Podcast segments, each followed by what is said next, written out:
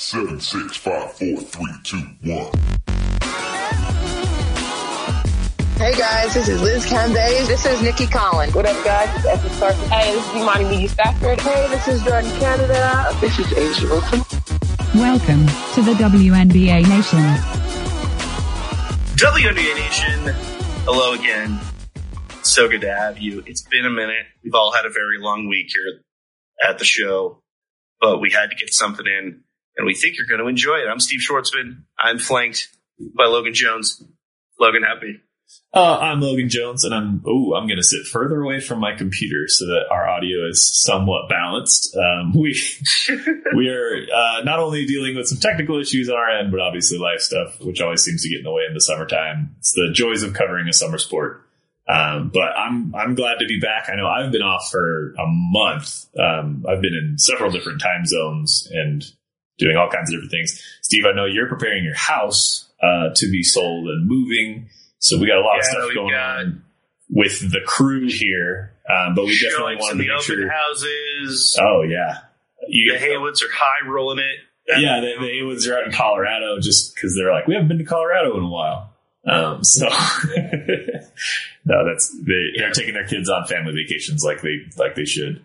Um, but Yeah. all that is to say, it's it's good to be back on because uh, we we are in a really interesting point in the season uh, where everybody's got plenty of games left to make up some ground or to lose ground in the Yes. playoff race, but it doesn't quite feel like we're in the final push yet. So uh, that's that's where we're gonna that's why we're gonna take today for some some summary topics. We're gonna we're gonna branch Yeah. out a little bit. That's what we're gonna do. I, it's uh, yeah, it's been an interesting week, and you know, for those listening to this episode, this week has been a rough week content wise. We haven't been able to get live on Twitch in a minute, and uh, we weren't able to put out an episode. But I think we're getting our our legs back under us, and especially coming into August, we'll be able to uh, have a more typical schedule as we're hoping, and and and close in on the playoffs with as much ferocity as some of these teams should be. And we'll see how that goes. Um, but you know what? There's a lot to, to cover in a lot of ways. But, you know, you've got, I mean, as I'm recording this, I'm watching the Sue and DT's final game, Seattle Phoenix, uh, which looks like it has potential to go down the wire. We've got, we're coming out about the All Star break. We've got a Commissioner's Cup final. We've got, uh, you know, obviously, uh, what's going to be a pretty heated playoff race toward the bottom of playoff bracket. A lot of stuff to get into, and we're now just over halfway through the season. We have a lot of teams to evaluate, to talk about, to get excited about, and we decided we were going to approach this in a very different format because I don't know if you know this, Logan. It's like really hot right now. So hot. It's like It's hot. and, and and I think I think it's a notable news thing. Like it's hot everywhere. Like it's unseasonably heat wave in most places. People who live in like Phoenix and Vegas and California are like, Psh. but it's it's been unseasonably warm this summer for a lot of us, and so we thought we would take. Uh, an interesting break to try and at least verbally cool everyone down in a way.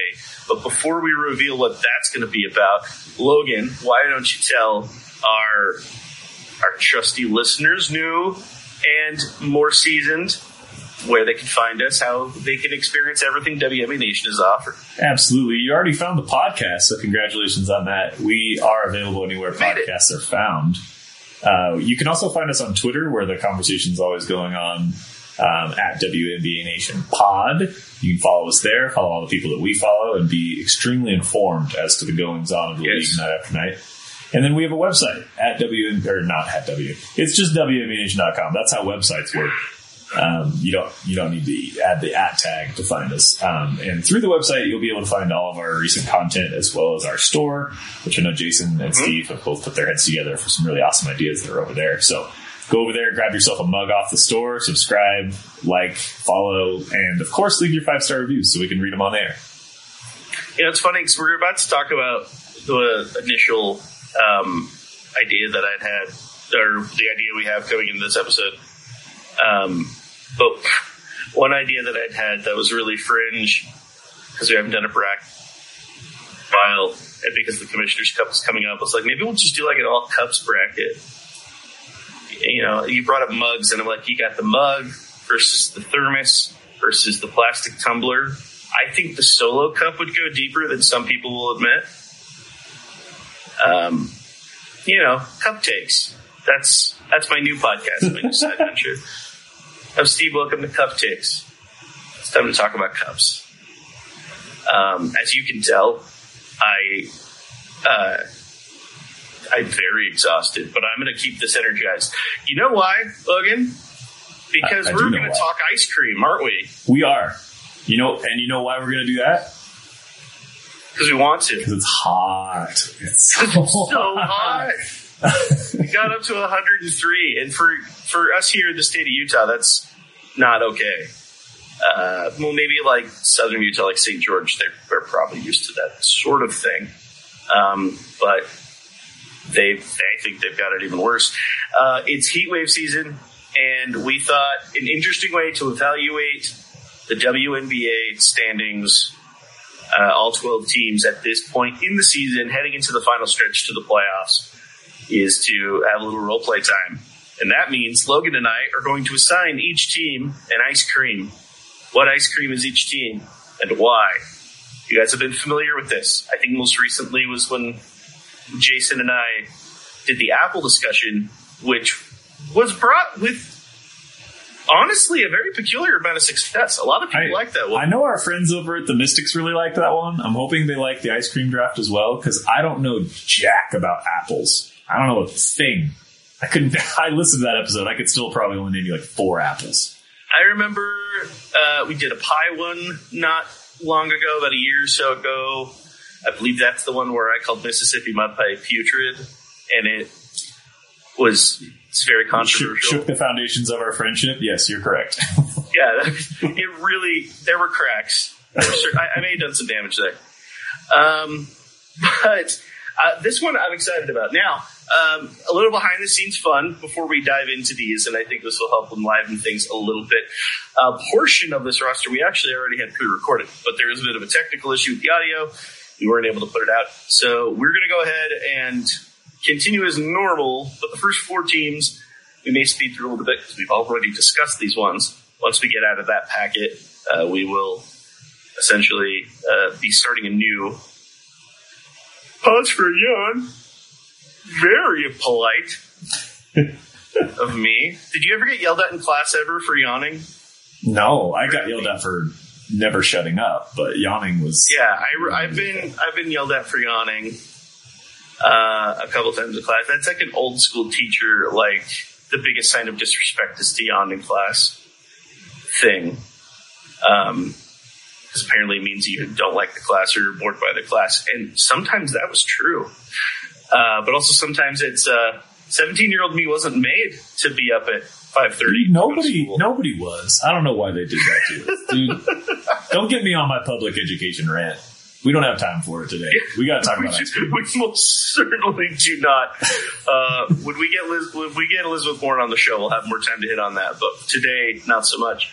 Um, but uh, we're doing this uh, through kind of a soft draft, or as I call the soft serve draft, which means uh, we'll go one at a time and pick a team. Soft now we serve both draft. we we both will assign an ice cream to that team, but uh, the draft format comes in that one of us at a time gets to pick which team is next.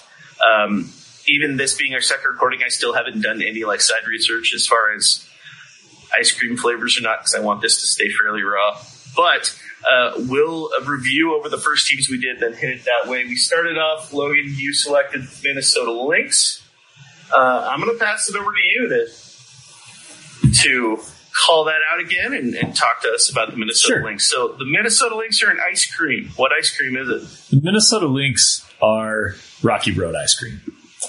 Uh, because when I think about the Minnesota Lynx, the words that come to mind in my little word cloud are things like good, but not as good as I expected, inconsistent from night to night, Almonds. um, a little Sorry. squishier than I'd prefer. No, that's all right. I got a little too far on the ice cream side of that of that metaphor, but um, truthfully, what it comes down to is I'm I'm a chocolate guy. You're going to pick up on that in in today's draft if you haven't listened to our food drafts before.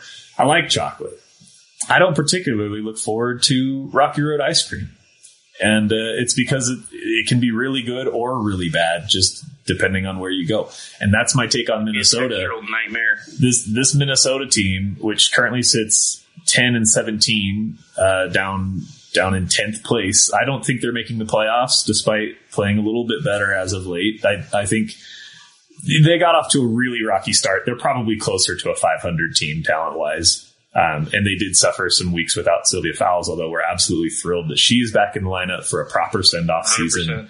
Um, it did look earlier in the season like maybe her torn cartilage uh, problem was going to cost her this last year, and that would have really sucked. Um, so there's lots to like about Minnesota in a in a grand sense, and I and I think to a certain extent they're they're one of the names in this league that people who don't really follow the WNBA could still probably name. Like Minnesota Lynx are associated with success, championships, great players, Maya Moore, whatever. Um, so people know it, and it, to me, that's like like every ice cream place you ever go into will have some version of Rocky Road. You just don't know if it's worth getting into or not.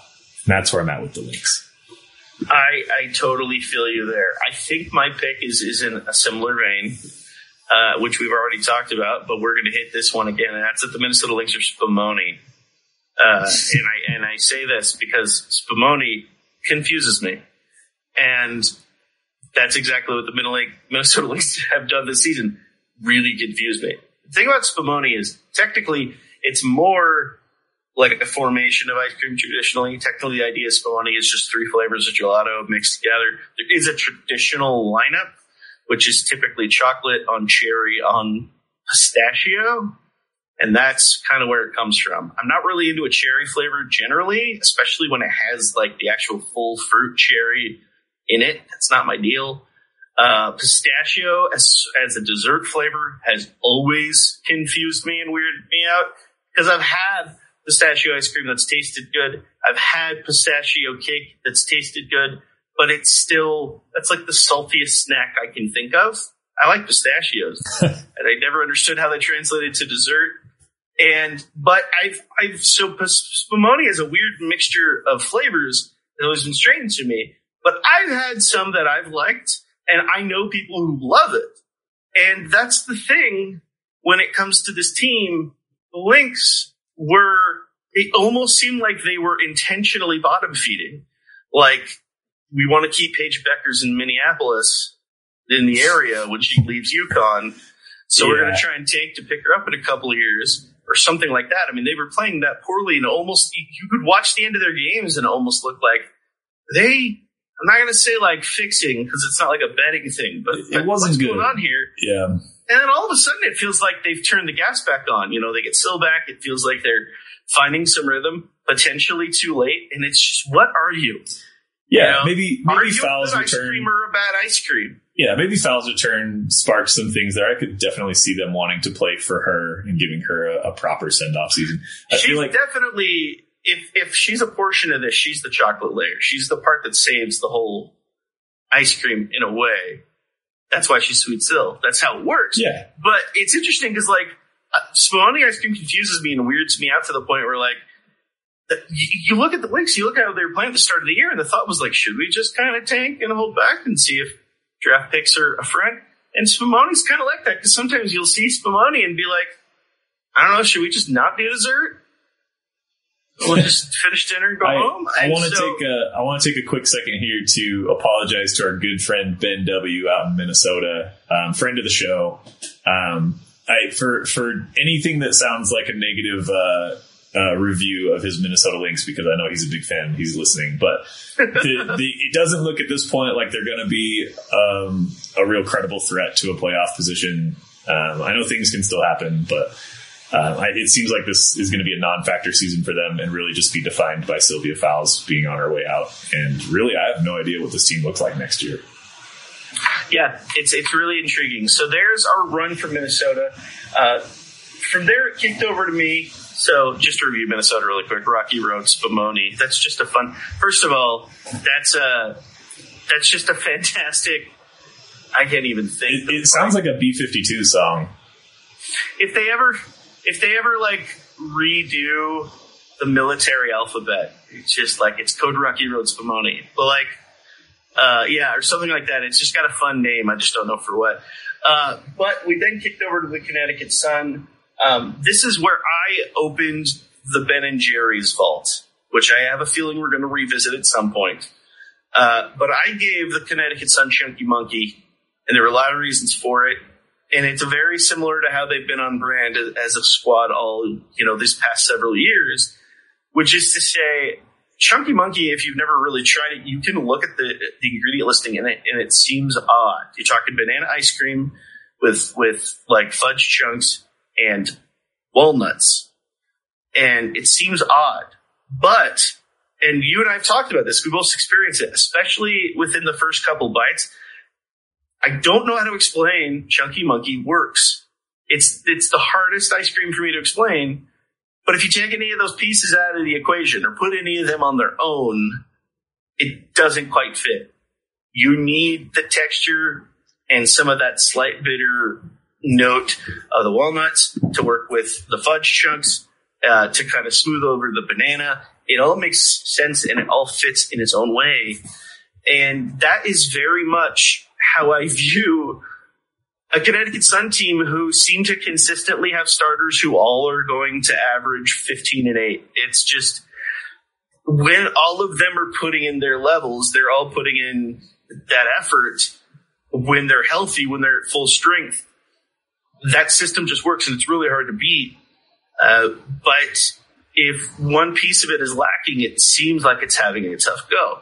And you see that, you know, obviously they have a reigning MVP and and she's going to stand out and be a star player. But right now, as they as a squad, it can work. When it seems like some things are lacking here and there, you get what's happened the last ten games for them, where they've been a little lukewarm. Granted, they had what seemed to be a very smooth victory tonight over Minnesota, ironically, but.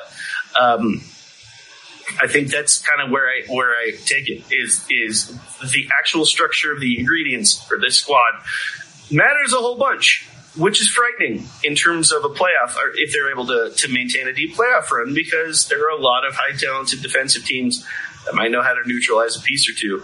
But we'll see how that goes. But that was my take. I went I went to Ben and Jerry's Chunky Monkey, and uh, you for Connecticut went where?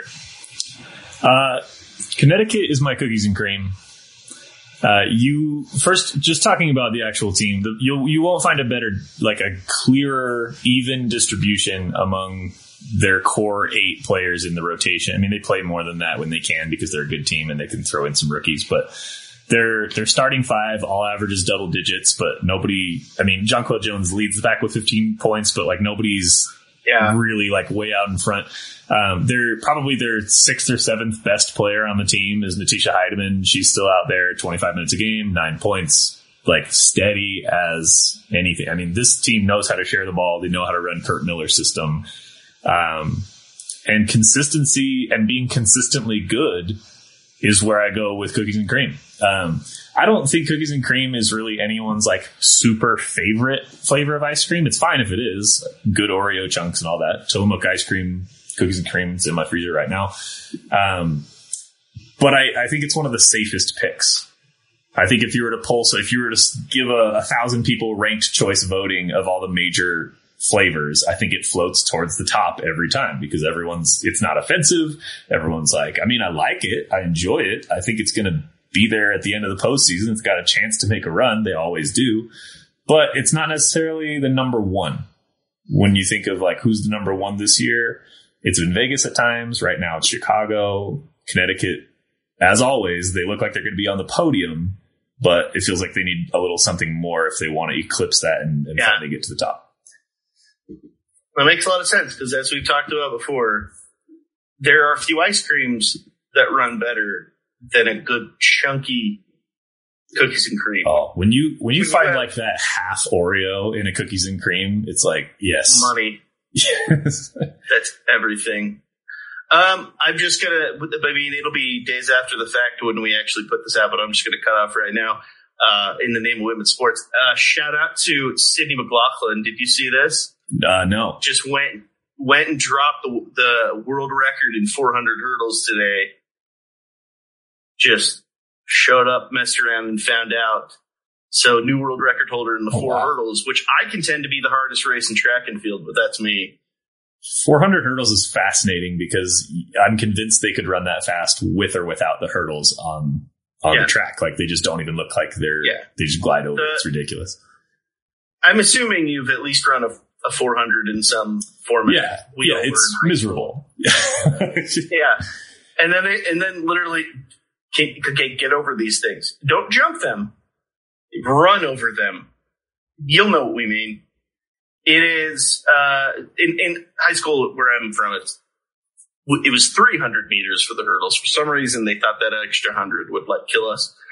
But just out of curiosity, a couple times in practice when I was doing hurdles, we ran the 400, and um, it was one of those like you saw the light at the end of the tunnel type moments. Just like everything's in pain.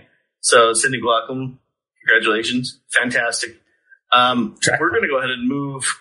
Yeah, I, I love a good track break. My favorite. Um, moving forward, though, so we uh, discussed Minnesota, Connecticut. We then moved on to the New York Liberty. Um, Logan, you you had a disclaimer about this, but I liked where you went with Liberty. So Okay. I'll get over to you. Yeah, like I know what people are going to say. It's a little bit, maybe it's because of the color, but not all the way. The New York Liberty to me are mint chocolate chip. Um, I know there's there's some I mean, if you didn't if you didn't think about that at first, Yeah, it wasn't it wasn't the reason, but it also made it feel like it fit, so I stuck with it.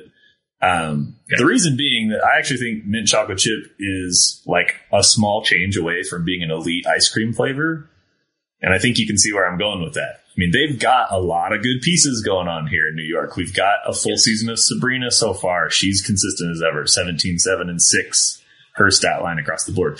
You've got Natasha Howard, who I think, while not necessarily the defensive play of the year type pickup that they wanted her to be, she's still been a very steady force as a big in that lineup. You've got tons of other pieces that we love that are young, they're hungry, they're in their first or second season. They haven't even touched their potential ceiling yet. But much like mint and chocolate chip ice cream, um, they, they have some tinkering to do. They haven't found the recipe yet. They need to, and I, I'm not referring to any specific players here, but they need to offload the hard, crunchy, rectangular chocolate chips, and they need to find something else that can make it a truly elite flavor. I know. I have you had like mint ice cream with like the Oreo, like the crushed Oreo. yeah, grasshopper. Yeah, grass. That's they need. I want New York Liberty to be grasshopper. Right now, they're a little bit of a freezer burnt mint chocolate chip, and they're just a season away from being able to make that change. I'm very excited for their future. As it stands right now, again, a team that's not really going to be a factor towards the rest of the season, but we want to see development on the part of Sabrina and company because there is some stuff going on there. Um, I, I do think they've got something with Sandy Brondello there in New York. Um, and they're a team that I, I enjoy watching play, although I, I realize that they've hit some some rough skids in the season. But um, next year is kind of their prove it year, and I, I hope that we see good things from them. Absolutely. Uh, on a different note, uh, with the Liberty, I, I I gave them the moose tracks because I, I think I asked the same question about the Liberty that I do about moose tracks, which is is, is this doing too much? Is it trying a little too hard? The you've got the, the chocolate ripple and the caramel, caramel and and then a peanut butter cup, not just peanut butter. You do the, you go out of your way to the peanut butter cup. Feels like you might be trying too hard. And I look up and down on this Liberty roster right now. I think one of the issues is from front court to back court. I don't get a full feel for how their identity is set up. You look at their front court and they have talent spread abroad, but it's a lot of identities that don't seem to mesh together completely. You know, they're trying to make that Steph Natasha Howard setup work, but Han Xu's kind of been the answer to their front court. Yeah, uh, and it's still coming off the bench. Sabrina's obviously playing phenomenally well in the backcourt, but you're looking at this going like this used to be kind of a Sammy Whitcomb backcourt, and it seemed to kind of work. And then one day it's a surprise, Crystal Dangerfield's here.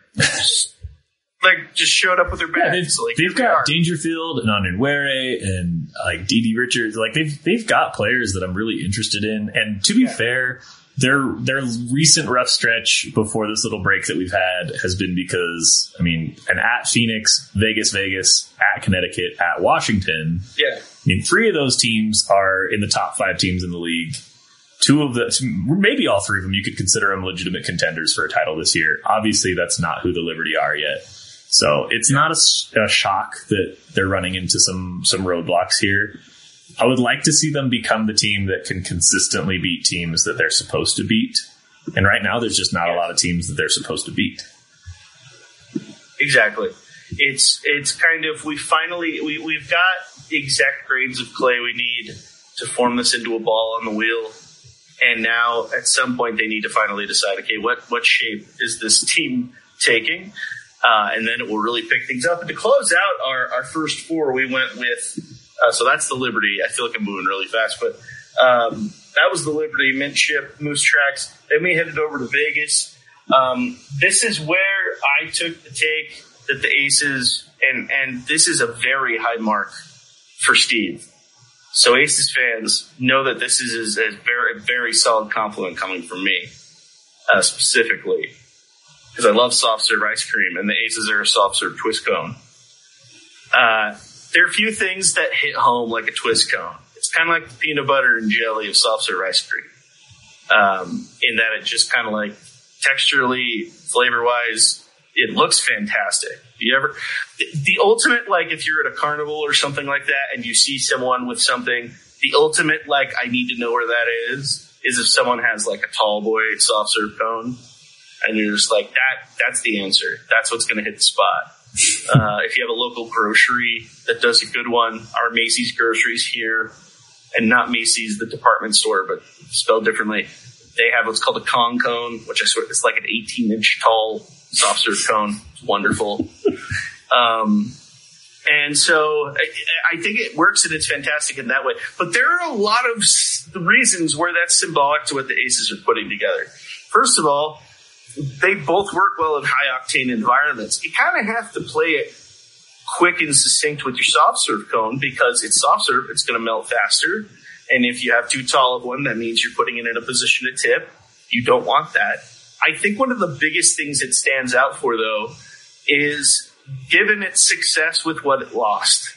Because everyone, you know, Liz Cambage leaves this team. People are curious how that's going to affect uh, the success rate for the Aces, and it kind of feels like they found an even better groove. There's a lot of pieces kind of clicked in place once they fixed that. And the thing is, we've all experienced a soft serve twist cone. We've also experienced a soft serve twist dipped cone. And while on paper it makes sense, right? Having that nice candy shell over everything is good. And yeah, it does taste like I've enjoyed it. But we've all been halfway through a dipped cone and realized maybe it would have, maybe this would actually been a better case with just a, a regular cone because now suddenly the warmness of the chocolate's making things drip and, and melt and chocolate's gotten a little rich and it hasn't quite worked. Maybe this is better off as a cone the whole time. And that is in a way how I feel about these aces. They kind of figured out the formula quite quickly. It turns out Becky Hammon really knows how to work a soft serve machine and credit to her for that. So that's where I took Vegas. Uh, what are you rolling with over in Vegas? And uh, if if I may add to your to your soft cone yes. metaphor, I, I think also um, while their championship window is obviously open, it's not going to last forever. So nope. you may may want to enjoy the sweetness of what you've got going on there in Vegas while you can, because they've been good for a while, and I think they they'll be good as long as they've got A'ja Wilson. But be careful, Vegas. Um, I, I love this Vegas team. Of course, I think they have a chance of winning it all this year. I think if you've watched them play at all, you know that on the right night, they can have the most potent offense in the league. Uh, to me, they have the honor of being named the Tillamook Mudslide ice cream flavor, um, which is chocolate ice cream with chocolate like fudgy ripples throughout. Um, the the dangerous thing about Tillamook Mudslide is you can have too much of a good thing. Um, and I, I eat cereal bowls full of ice cream, but I, when it comes to this one, you, you got to be careful. Um, what Richie with Abed is a giant cookie. I I admire that hiring Becky Hammon and having A'ja as kind of the rock that they've built all these great pieces around has been able to really survive a lot of departures. I mean, um, this I, I, mentioned this on the, the, first iteration of this recording, but the uh, the big three in Vegas under Bill Laimbeer was Kayla McBride and A'ja Wilson and Liz Cambage. And Cambage is the only one of those left, but still, like Chelsea Gray has stepped up, Jackie Young, Kelsey Plum. Those are all, I Dearica Hamby, like those are all players that every other team in the league would die to open up a roster spot for. Those are just, they're just a great collection of players. To me, it feels like just, it, it feels like the complexion of a team that is going to win rings together. They've always had that attitude. It looks like they're hungry for it this year, and I believe they can do it. Here's the problem. They're six and six in their last twelve, Steve. Yeah, They they started the year. Yeah, they started the year thirteen and two. Their only losses were, I believe, to no Connecticut and Washington, two other very good teams. You're going to lose occasionally. It happens. That's basketball. They're six and six in the last twelve, and their last three losses have been to Minnesota, who they gave up hundred points to, and they lost by thirty. They lost to New York, who they gave up 116 to, and they lost to Atlanta by 15. So I, I'm not I'm not questioning their ability, but maybe the consistency and and the intimidation factor of going into the postseason with anyone you play, even in the first round, knowing like sometimes it's not their night. They're not impenetrable. They're not invulnerable. Um, we can we have a chance, and that's not the Vegas team that we've known for at least the first half of this season and, and much of the last two seasons.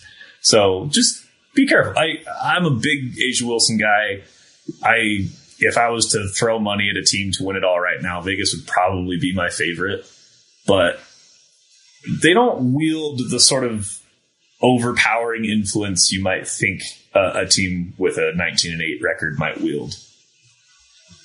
Yeah, I mean, a couple weeks ago, it seemed pretty given this was going to be the front running team. In the standings, it looked like it. All of a sudden, they're a game and a half behind Chicago. Chicago stole the first team into the playoffs bid that Vegas had. Um, it'll be very interesting. Now, uh, if they come, historically speaking, their best bet is to actually come into this Commissioner's Cup game sluggish. Because apparently, if you win the Commissioner's Cup game, this poll gets granted upon your roster, and suddenly you're, You're running like you have cinder blocks on your shoulders and you can't play ball anymore. Well, we'll see how that goes. I will say one quick thing. So you call that Kelsey Plum, and I'm really glad you did because actually, you know, when I think about a soft serve cone, and I think about, you know, having a cone and, and kind of holding it, I gotta say, the first time I saw that All Star MVP trophy, I mean, the immediate, thing I obviously thought, like a lot of others, is get 18 inches of twist in there. Like that's Oh, that's that's very close to where I thought you were going, but not quite. that's I, the perfect ice cream cone sized. Like I, I, I feel bad for our listeners because I know you're not going to be able to unsee this, but the Commissioner's Cup logo is straight up a sugar cone. it really it has that feel to It, it. in fact, Yeah. It- That's it- part of that's if I were to assign an ice cream flavor to the Commissioner's Cup, it would be a cone which ice cream has fallen out of Which- the cone. I gotta say this. Like, it's always like a thing where, like, you know, you hear about the Stanley Cup, people drink like champagne out of the Stanley Cup and things like that. If you have a cup delivered trophy and you haven't thought about filling it with soft serve, like, that's perfect. What are we doing here? Or some non gooey cereal that crunches some Crispix. Put some Crispix in your, in there. I don't know. I'm just saying. I don't drink, so maybe I'm just not fun, but put some twist soft serve in your trophies. Anyway, this got weird. We have eight more teams to get through and a lot of real estate to plug on here, Logan. Uh, who's your fifth team? Who do you want to chat next? All right, yeah, this is this is breaking new ground now. We didn't get this far last time, so Yeah, this is like, yeah, this is fresh. Let's know anything from here. see. Uh, who do I have a good one for? You want to talk about the Atlanta Dream? Yeah, let's do it. The Atlanta Dream are right now they're they're as middle of the road as you can get. They're right behind the LA Sparks. They they have a 12 and 15 record, which I I think we can all agree is above expectation for the season. I know it's not quite 500 and they they've had a couple close ones they could have gotten, but Rhyne Howard she's going to be the rookie of the year. She's a bona fide number 1 overall pick and she's lived up to the billing. There's a lot to like here. Um it's surprising you like it more than you think you're going to, but it's also not going to make your uh, your top top four or five. But if someone serves it to you at a birthday, you're going, okay, Steve, I'm okay with birthday cake ice cream. I'm okay with it.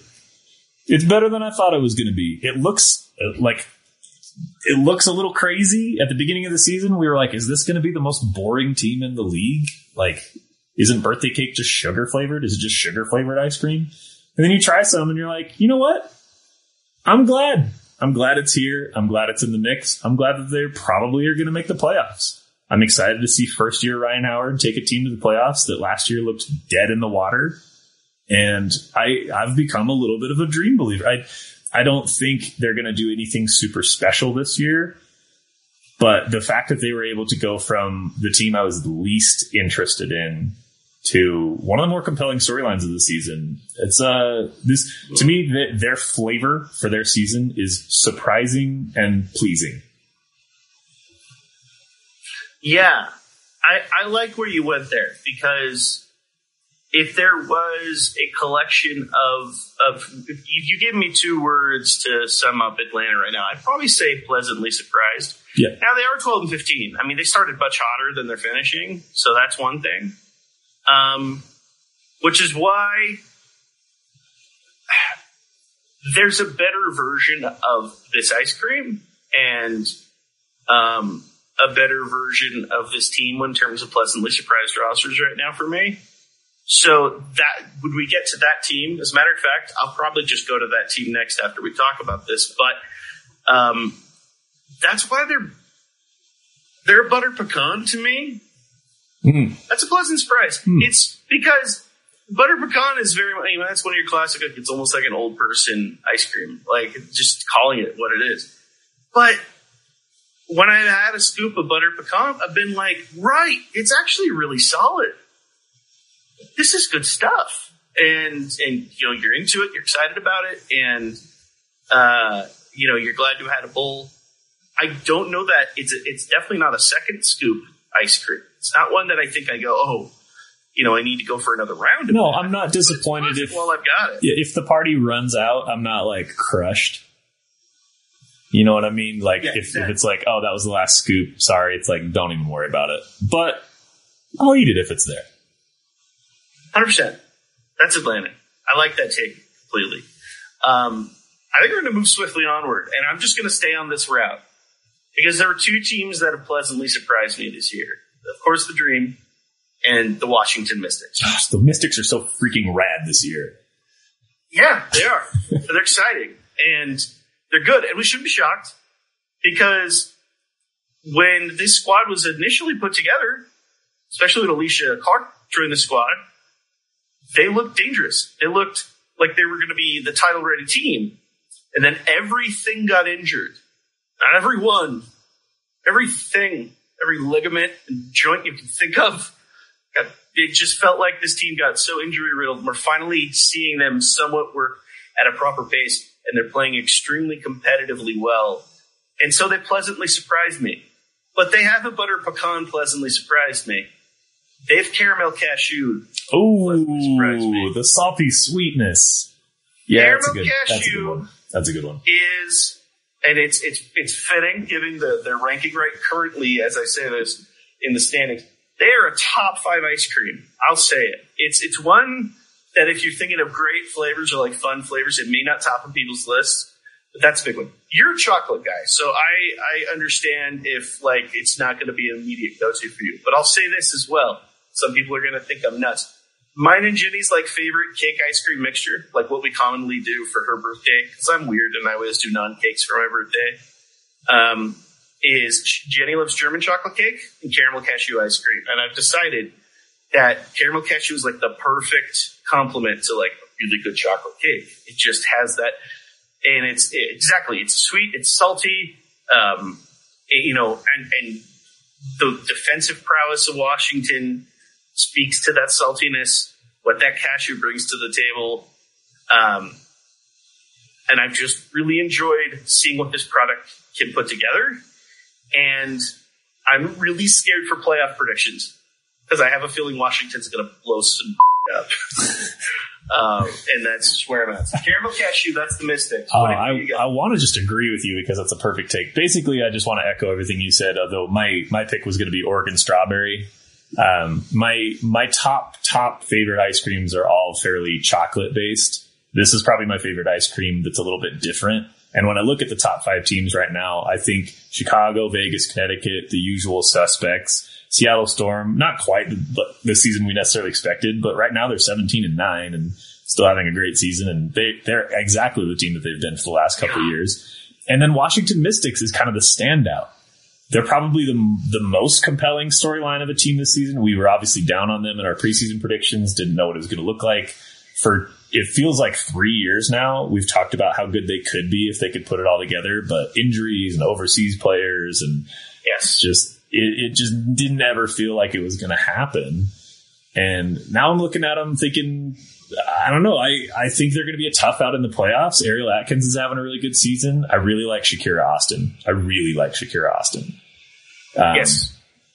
Tasha Cloud's on that Yeah. team. She's she's one of my favorite voices in the league this year, calling out the uh, like. I like when players can respectfully call out the disrespect that they they feel um, by being snubbed in different ways, and she's definitely one of those. Um, and then it's just good to see Elena Delle Donne out on the floor doing it when she's when she's available. Um, she has played 19 games this season. Um, that's not bad. Um, when she's out there, she's averaging 17.6 rebounds a game. She's still elite in this league at the top level of her sport, um, despite feeling a couple years removed from that magical championship run. So Yep. That's that's my Yes. take on them. I, I know it's Yes, weird yes. to give a, a Washington D.C. team an Oregon uh, flavor, but that's what I did. There you have it. Um, I don't know how much feather ruffling this is going to be, but while I have absolutely no reason not to to put my vote in for Rhyne Howard for Rookie of the Year, if you asked me to vote today, I would give my vote to Shakira Austin. Just That's my one just to make sure that she received one, just be like, let's acknowledge, Maybe. you know, like but I I would get why anyone would put in that vote for Howard because she's playing fantastically and she's been a good impetus for what Atlanta has done. But uh, not only has Shakira Austin played incredibly well on a top five team, she's had to cover the load of Elena Delle Donne many times and has done so sensationally. Um, I but yeah, I mean that's that's me today, but also you know talking about ice cream. So talk about. let's move on to the back half of our list, and not necessarily back half in terms of rankings, just whatever order we want to talk about them. Uh, we we're through Minnesota, Connecticut, New York, Vegas, Atlanta, Washington. Who do you got next? Um, could the Dallas Wings be any more cookie dough ice cream? I Why does that work? Why does that make sense? it's the most Just obvious curious. pick to me. Um, it's so like it's so blatant. And you know what I mean? Like, like you're you're you're going through your cookie dough and you're looking for that good chunk of cookie dough, and you're looking to try to get a good cookie dough ice cream ratio. And when it hits, it's great. And that's your Ariel Atkins thirty point explosion game. You're like, oh, I I'm glad I got cookie dough ice cream. This is what I thought it was going to be.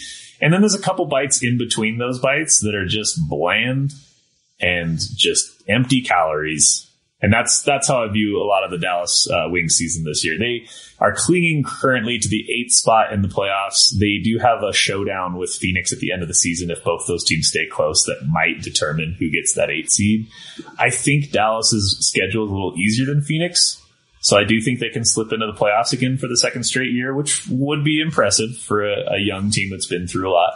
But there's just not a lot about that team that excites me. And aside from the occasional Arike goes for tons of points because she's a, a former points uh, leader in the league type game, there's just like it's not the players' fault. I, I like Marina Mabrey. I like a lot of players on that team, but we uh, we got a question on our podcast uh, Twitter account earlier tonight from Starfighter that just said, "Why does Dallas do the things that Dallas does?"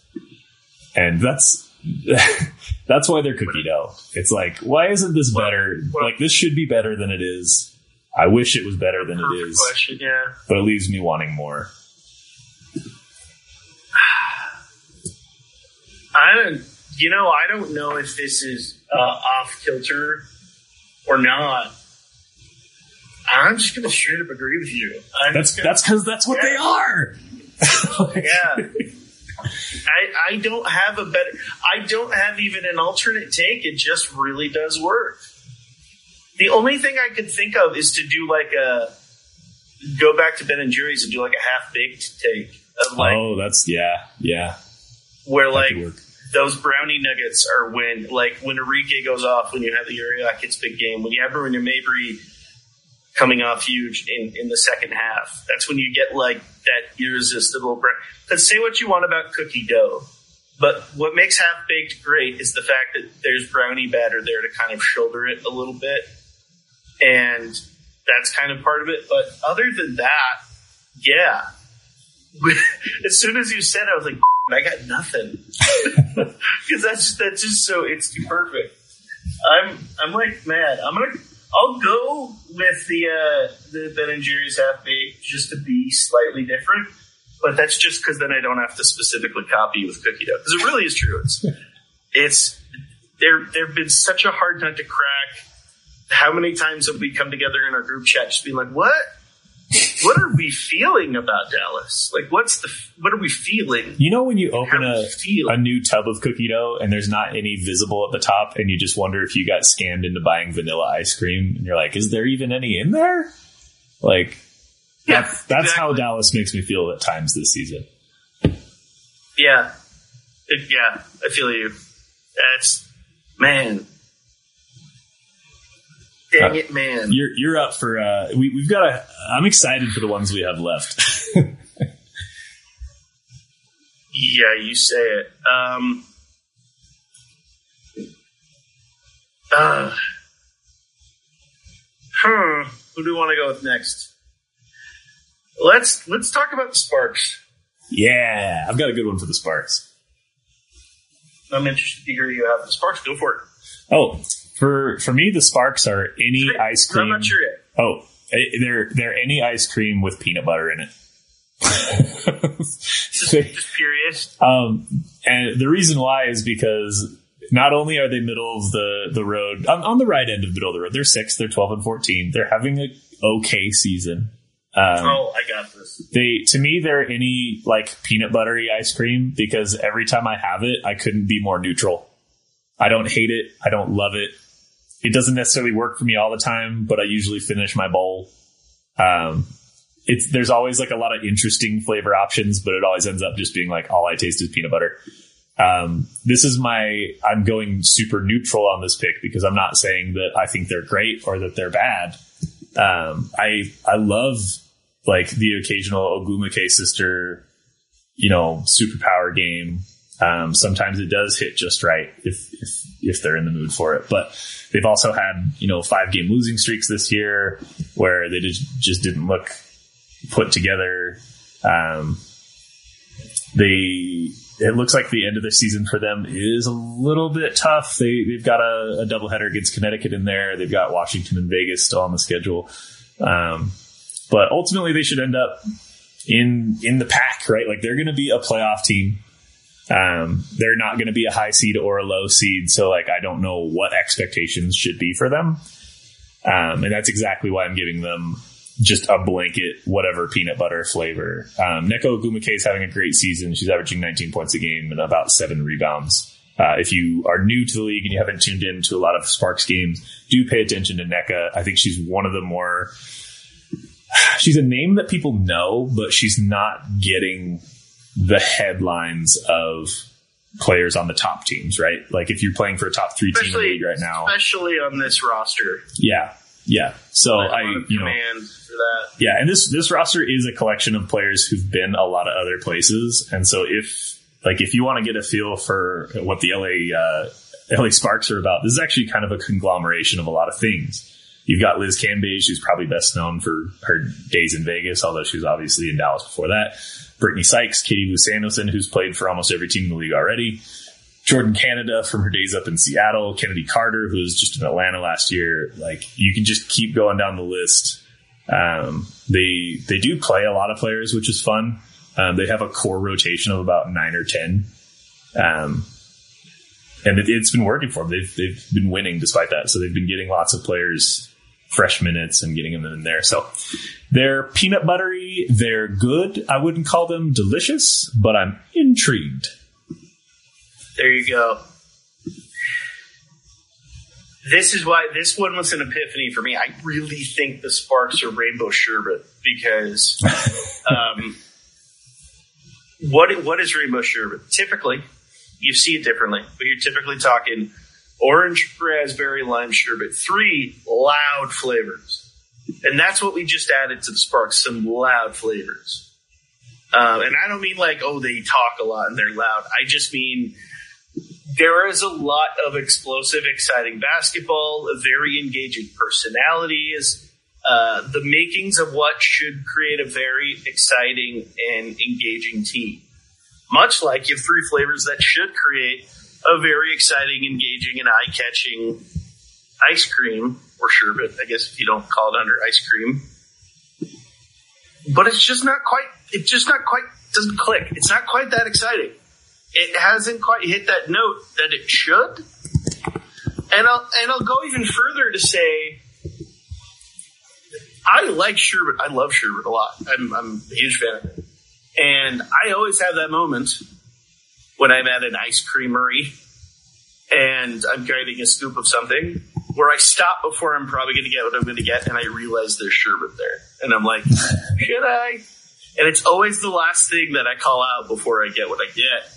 And it makes sense because when you look at the standings right now, there are five teams above 500 in this league. And they're about the top five teams that you could find some case to talk about them making a title run. I, they're, the top two probably have a harder, a much stronger case beyond the other three, but those are the five teams. And the sixth seed is the LA Sparks. The, fir- the top seed sitting under 500, not really in that discussion and if you talk to even in a Fairweather WNBA fan and just read this roster out loud to people, I'm going to come at you with a starting five of Nneka Ogwumike, Liz Cambage, Katie Lou Samuelson, Jordan Canada, and either Lexi Brown or Brittany Sykes, which means Kristi Toliver, Chiney Ogwumike, and Chennedy Carter coming off the bench. People are expecting a deep run probably out of that crew, and it's just not quite there yet. But maybe give it time. For now, though, eh, it's just your classic Rainbow Sherbert. It, I like that. I'm not. That's not a knock. That no, that's a very cerebral, like well thought out. I that's a that's a smart pick. I, I'm cerebral and well thought out about very few things, and I suppose one of them's ice cream. uh, and that's how it goes. So that's the Sparks. Uh, who would you like to talk next? Let's uh let's save the best and worst for last, just because we've sort of done that on accident. Let's hit the Seattle did I have a Storm. feeling you were doing that? Yeah. Yeah, Yeah. that'd be a good one. Seattle Storm, um, what a weird season for them. They're 17 and 9. They're one game back, or I guess a half game back from the Connecticut Sun, who we talk a lot about. Um, they're right in the mix with the best teams in the league, and they've been there all season. It's not like they got off to a bad start and suddenly were surprised that they're there. But have we just become desensitized to, you know, Bree Stewart scoring 21 a game or maybe the the Sue Bird farewell tour has kind of overshadowed what this season means as as a franchise to them because the Sue Bird story is just so much bigger. But it's just a weird season for them, and that doesn't mean that they can't win it. They've obviously proven they can compete with the best teams over the last couple years. Um, certainly, this feels like the end of at least thi- this iteration of the team's championship window. Who knows what they're going to do in the offseason, but. Um, this this is kind of a send off, not just to Sue Bird, but to this team as it's been constituted through multiple successful years and a few championships. So it's just, it feels like a weird finale because they don't necessarily need to dominate or make a run at a ring in order for it to feel complete. And yet they have the capacity to do so. I just don't think they're actually going to do so. Um, for me, the Seattle Storm are Tillamook Fireside S'mores, which is dear to my heart as my favorite flavor that actually was phased out. Um, it was phased out around my birthday a couple years ago. You can still go get it at the Tillamook Cheese Factory up in Oregon, but um, they don't send it out to, to grocery stores anymore. And that's that's what it feels like to me. This Seattle team is really good, and at the same time, watching them, it feels like a conclusion or almost an epilogue type season where they've won all the things they're going to win. Sue Bird's been recognized for everything she's done.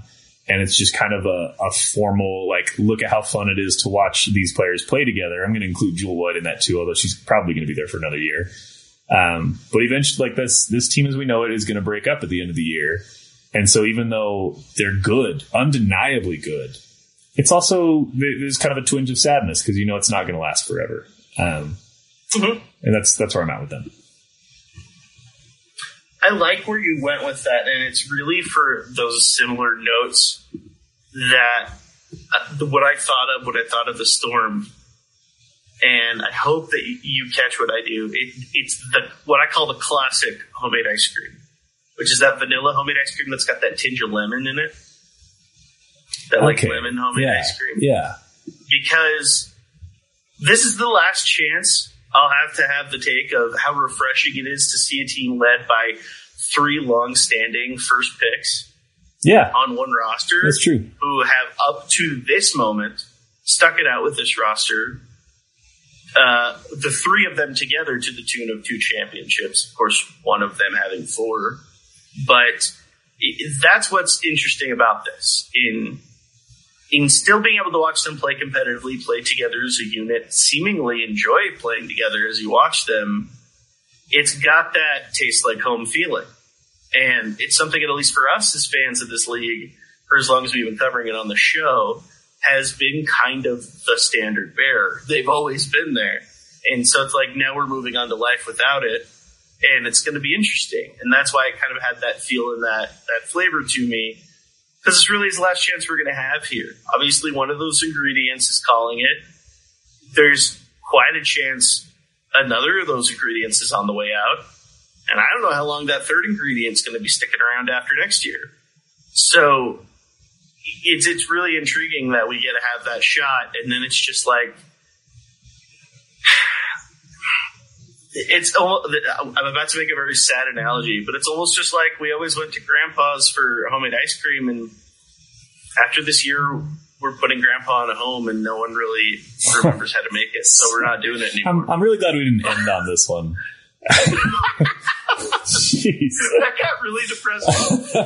um, I thought this was going to be an ice cream episode.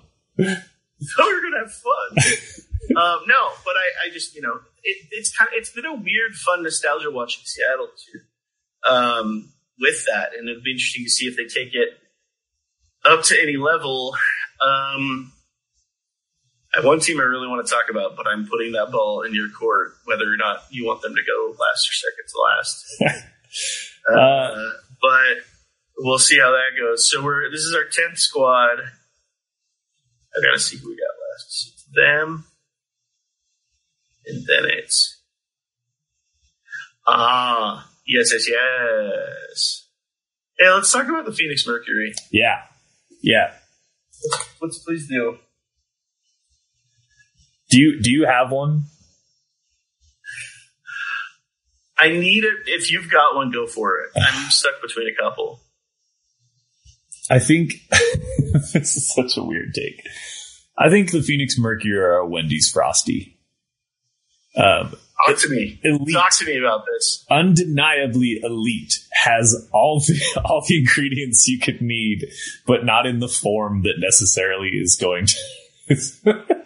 it's, they're not going to win a championship. They're probably not going to win the playoffs. It's uh, it's.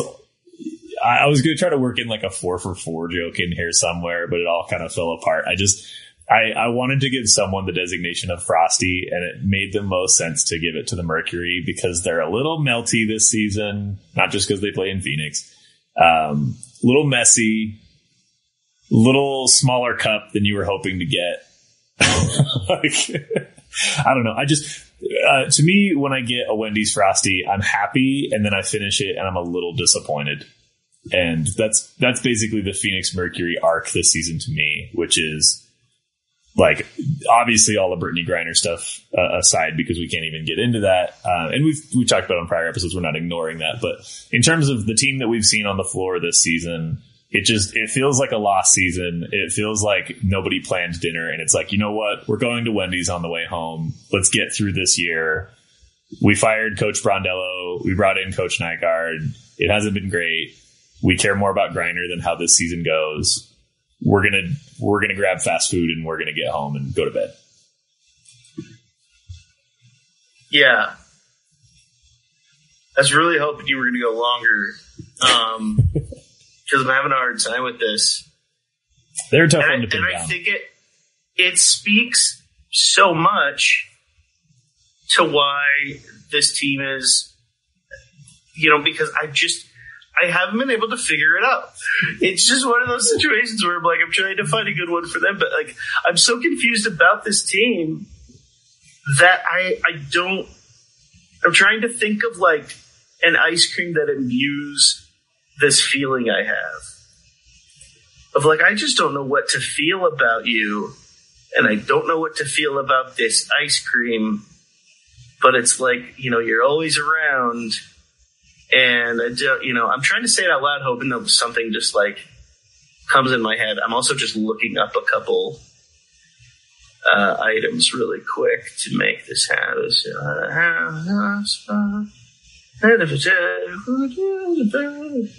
Sorry, everyone. He may cut it by this point because I'm just yelling. Not yelling. That'd be funny though. Um.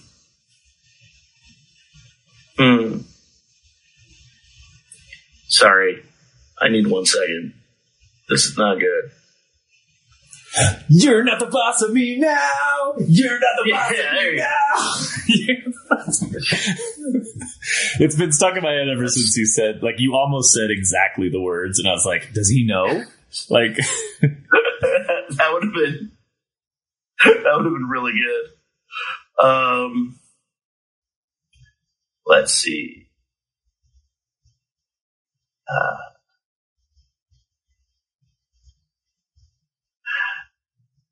all right. I, I actually like where I'm going with this.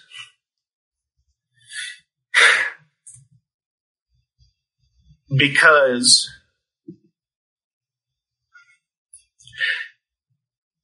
the Mercury, as I've just made very known, are a very they're just a confusing team. It's hard to tell from one night to another if the team is good or if they're and I mean this not good. I mean there's not like a lukewarm feeling about them.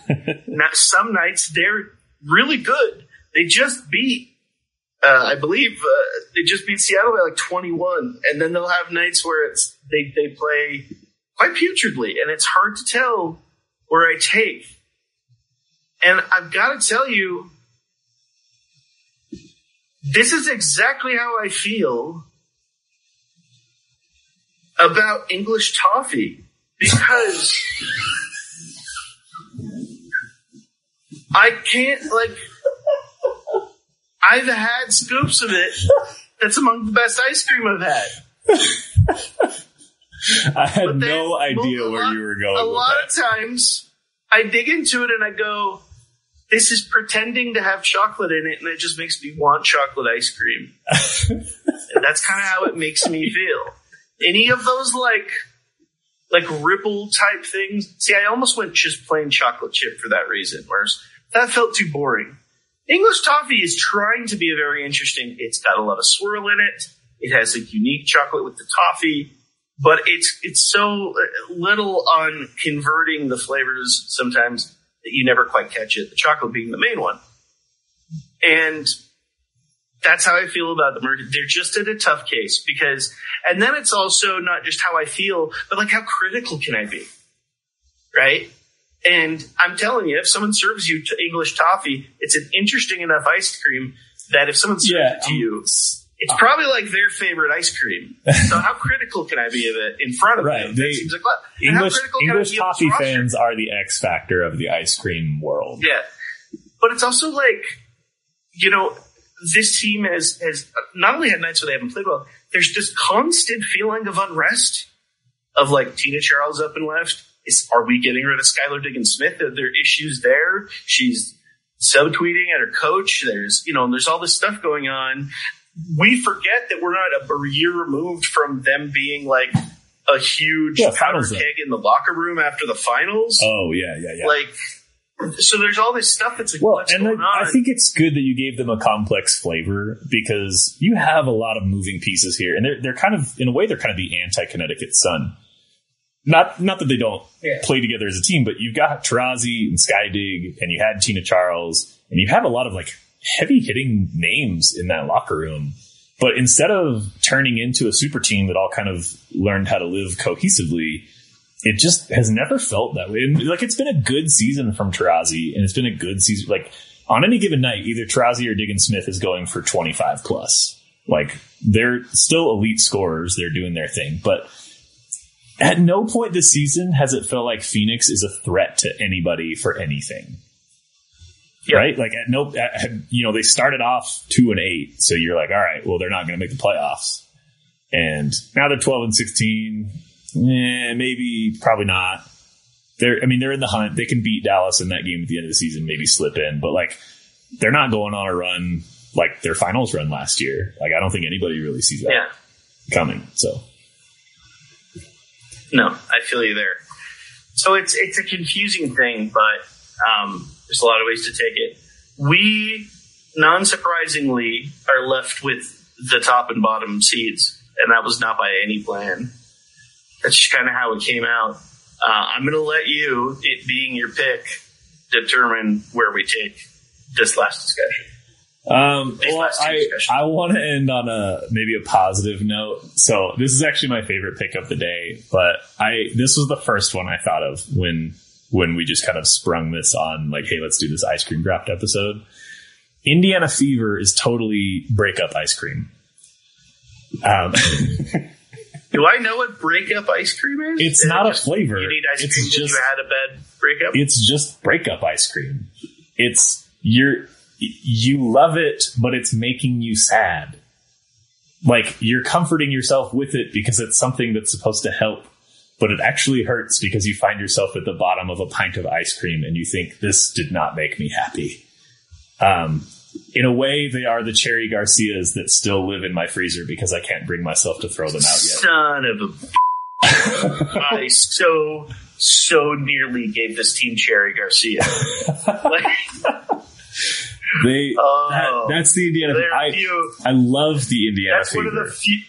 It's one of the few Ben and Jerry's I can't get through. But anyway, I, I love the Indiana Fever. They're on an 11 game losing streak. They are not a good team. That is not a surprise to anyone. Although early season, I do think there was some buzz around this team being fun to watch. I think they've lost that a little bit just by not putting up W's. But I, to be fair, the personnel is still legitimately one of my favorite groups in the league. Um, I'm excited to see their offseason. I'm excited to see their next year. I think this is the first year Fever fans have a reason to be optimistic in the future after a bad season, where in the past it was very much just like same old, same old. Um, just to name a couple of them by name, Queen Egbo. Let me start there before getting to like the obvious ones. Um, there's there's just players on this team that I think are going to be really good, and I hope that the Fever can keep a lot of them together. Kelsey Mitchell, always. NaLyssa Smith could have been a number one overall pick in a different draft. Queen Egg was great. Danielle Robinson, friend of the show, uh, dear friend of the show. We love seeing her be successful in any any stretch. Um, frankly, this, I mean, this this team is just an all star NCAA team playing in the WNBA right now. Emily Engstler, I want to make sure we give her the shout out because we're big Engstler fans on the show. Destiny Henderson, who again has had glimpses this season of like like heck yeah, she might be the player of the draft. Except NaLyssa Smith and Rhyne Howard were also in this draft. This is a good draft. Like from what we've seen so far, we thought it was going to be one of the weaker classes. I think this class and the next class and the next one are all going to fuel the WNBA for years to come. And a lot of those players are going to come from this team. Um, so I'm excited about that. Uh, plus, just they've got attitude finally. They have a little bit of an identity, although that'll come more when they start winning. But they're just they're playing against athlete. Like I mean, Sue Bird's got four championships and five gold medals, and she's not even the best player on the Seattle Storm. The Fever cannot hang in a league full of players like that right now because they've got a bunch of 22 year olds who haven't played at this level yet. but they will. yeah. But for now, it's just it's just kind of a thought of like what could be. And that's why they're breakup ice cream is because I'm It's- sad because things aren't going great for them right now. But the thought of what could it's be, comforting yeah, that there Yeah. appears to be some effort, like the, there's some investment into that youth. you, you could even we- you could read deeper into this. Yeah, you could read deeper into this and say that maybe the divorce from Tamika Catchings in the front office, as much as it probably sucked, probably needed to happen to move forward and get to the next chapter. Unfortunately, the best thing that may have happened, yeah. But it's going to take a minute. We just don't know.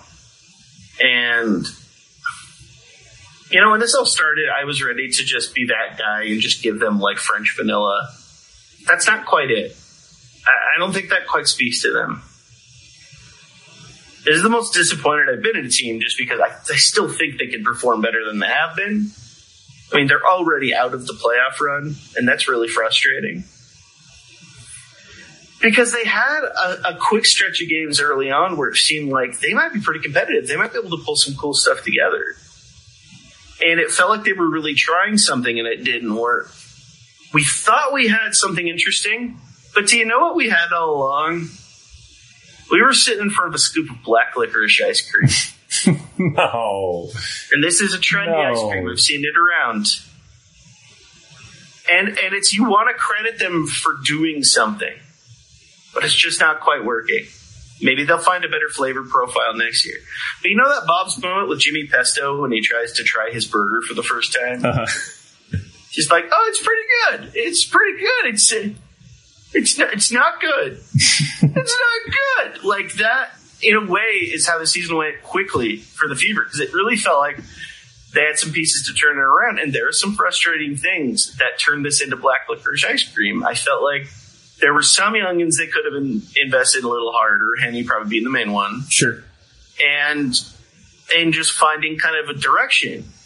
But I'm going to give it to him for trying something. Now, this very much is a flavor profile that was given to them via Marianne Stanley. They're going to be moving on from that in full force next year, and they have a chance to kind of really turn those pieces around into something more interesting. Yeah, they've, they've made and I'm excited to see where that that goes. I just, uh, I, I just, it's frustrating. It's this is the most disappointed I've been because I thought they had something to turn around, and they were a little under that, and that's where Yeah, I- Lecker. Now, I unfortunately, a certain Kyle Haywood is listening to this and going like, "Heck yeah, so stoked! Let's try some black licorice ice cream." Because he's the mouth of a ninety-year-old, but um, th- you know, it, it just, I think universally it, it's not quite working.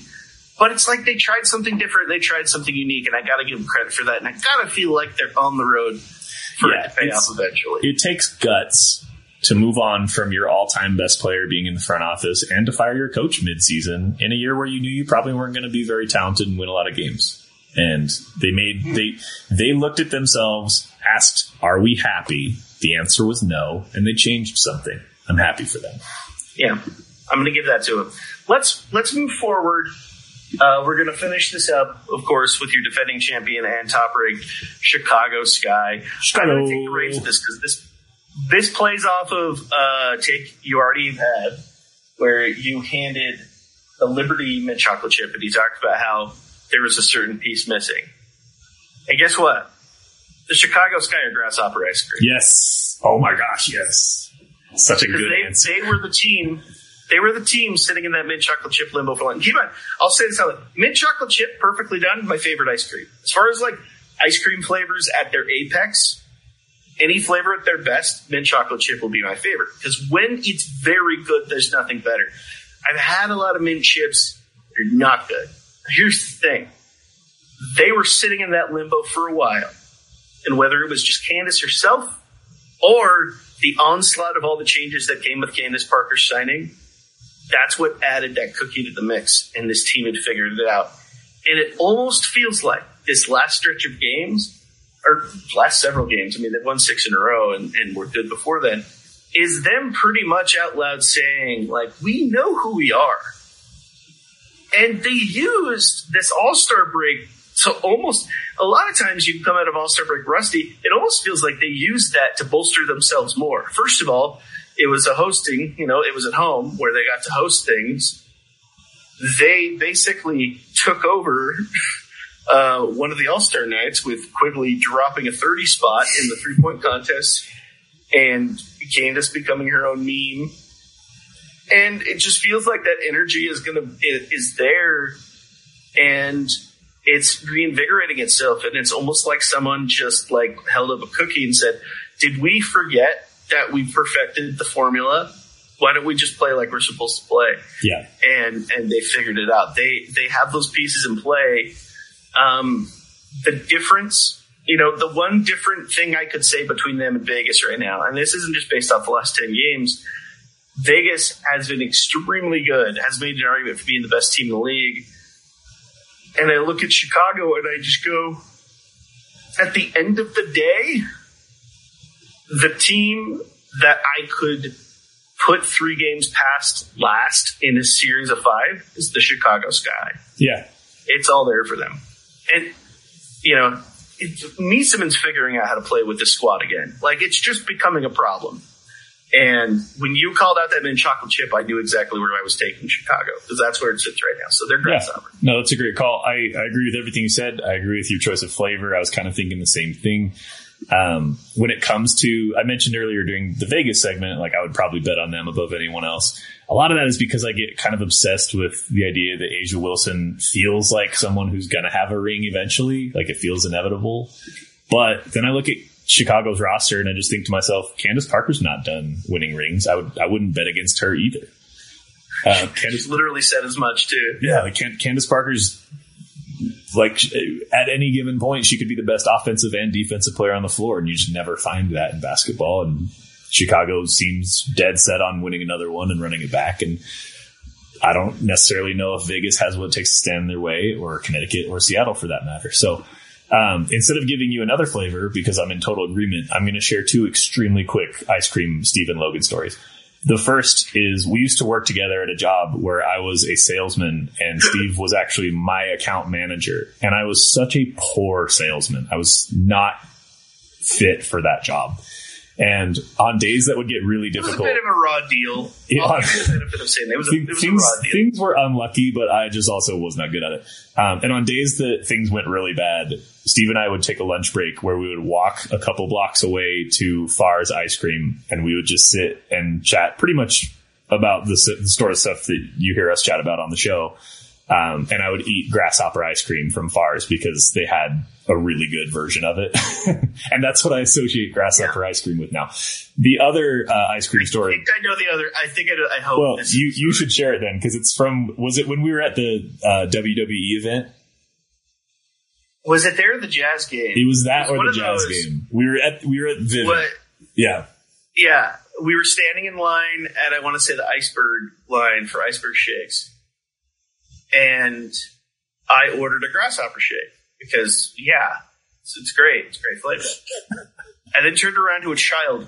I kid you not, mortified, mortified eyes at like huge in his face. in the living hell is a grasshopper shake? and I felt like I didn't say anything. I think like his dad was with him and he tried to explain it, but like, Oh, oh gosh, that kid said He- he's so lucky. He's he was- he I was would've out of scarred. my way to be like, oh, this is like a local thing. Have you not heard about this? Yeah, grasshoppers really was- good with he ice was cream. like he wasn't just like offended at the idea of it. He was like worried for Steve. He's like, why? As if, as if he, it almost, the look on his face looked like it was like an initiation. Like you're standing in line, everyone must eat the grasshopper shake, and and that's how you're like inducted into whatever. and, and like it was, I re- I'll never forget that face of like pure fear. Because if you don't know what it is at all, and you've never heard of it, how, I don't know how you like It's how not. you piece together. yeah, oh, it's that's mint. it's, it's not a. Like, it's not a leap that a child's brain would make. Like, oh, I, it's probably this. Yeah. Henry probably would have that same thing of being like, "What are you doing?" Like, Gosh, that's the Like, funniest thing I've ever I- seen. I to be a fly on a wall the day that child learned about tiger's blood, like, would have been the Oh. best day.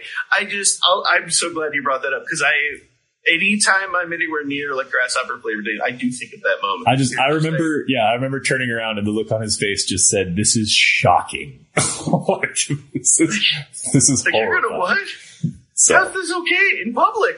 I'm, I'm like, glad you remember that as sure, well. people can That's see you. that's an all time Oh, gosh, uh, grasshopper ice cream memory for, for Logan Steve. Yes, that is. I'm glad you brought that up. So there you have it. There's our ice cream takes for all teams, and we encourage you to get over on Twitter at WNBA Nation Pod or Facebook or email us if you want to. Don't mail us normally. You can't have our addresses. Please don't look them up. Um, but let us know what takes you have, what ice, you know, ice cream, which ones we got wrong, which ones we got right, how you feel, all the good stuff. Have some fun with that. And just general thoughts, questions, and takes when it comes to the remainder of the season. We're hitting the hot period, and there's a lot of stories to be told. But anything, Logan, you, you have for the audience for call today? Uh, nothing. I just appreciate this discussion allowing me the time to cool off for a little while before we re-enter summer days here. Obviously, we will have more episodes coming at you real soon. We're to get Kyle back next week. We're to get Jason internet someday. Um, it's it's to be great. We should have the full crew here for the, the home stretch. Yeah, we're, we'll be back to norm. Before long, I'll be recording from a different house, but we'll see how that goes. But uh, yeah, that's that's really everything. We hope you enjoy the fun take on the halfway, or you know, the last stretch, one third point of the season, maybe whatever. This point of the season, uh, and talk a little bit ice cream. We hope you're staying cool, staying healthy, and staying happy wherever you are. Uh, we've got a lot of exciting stuff to have before seasons end, but until then, thank you for listening to the show. I'm Steve Schwartzman, I am Logan Jones. and we got you next time. 这个弯在影响你。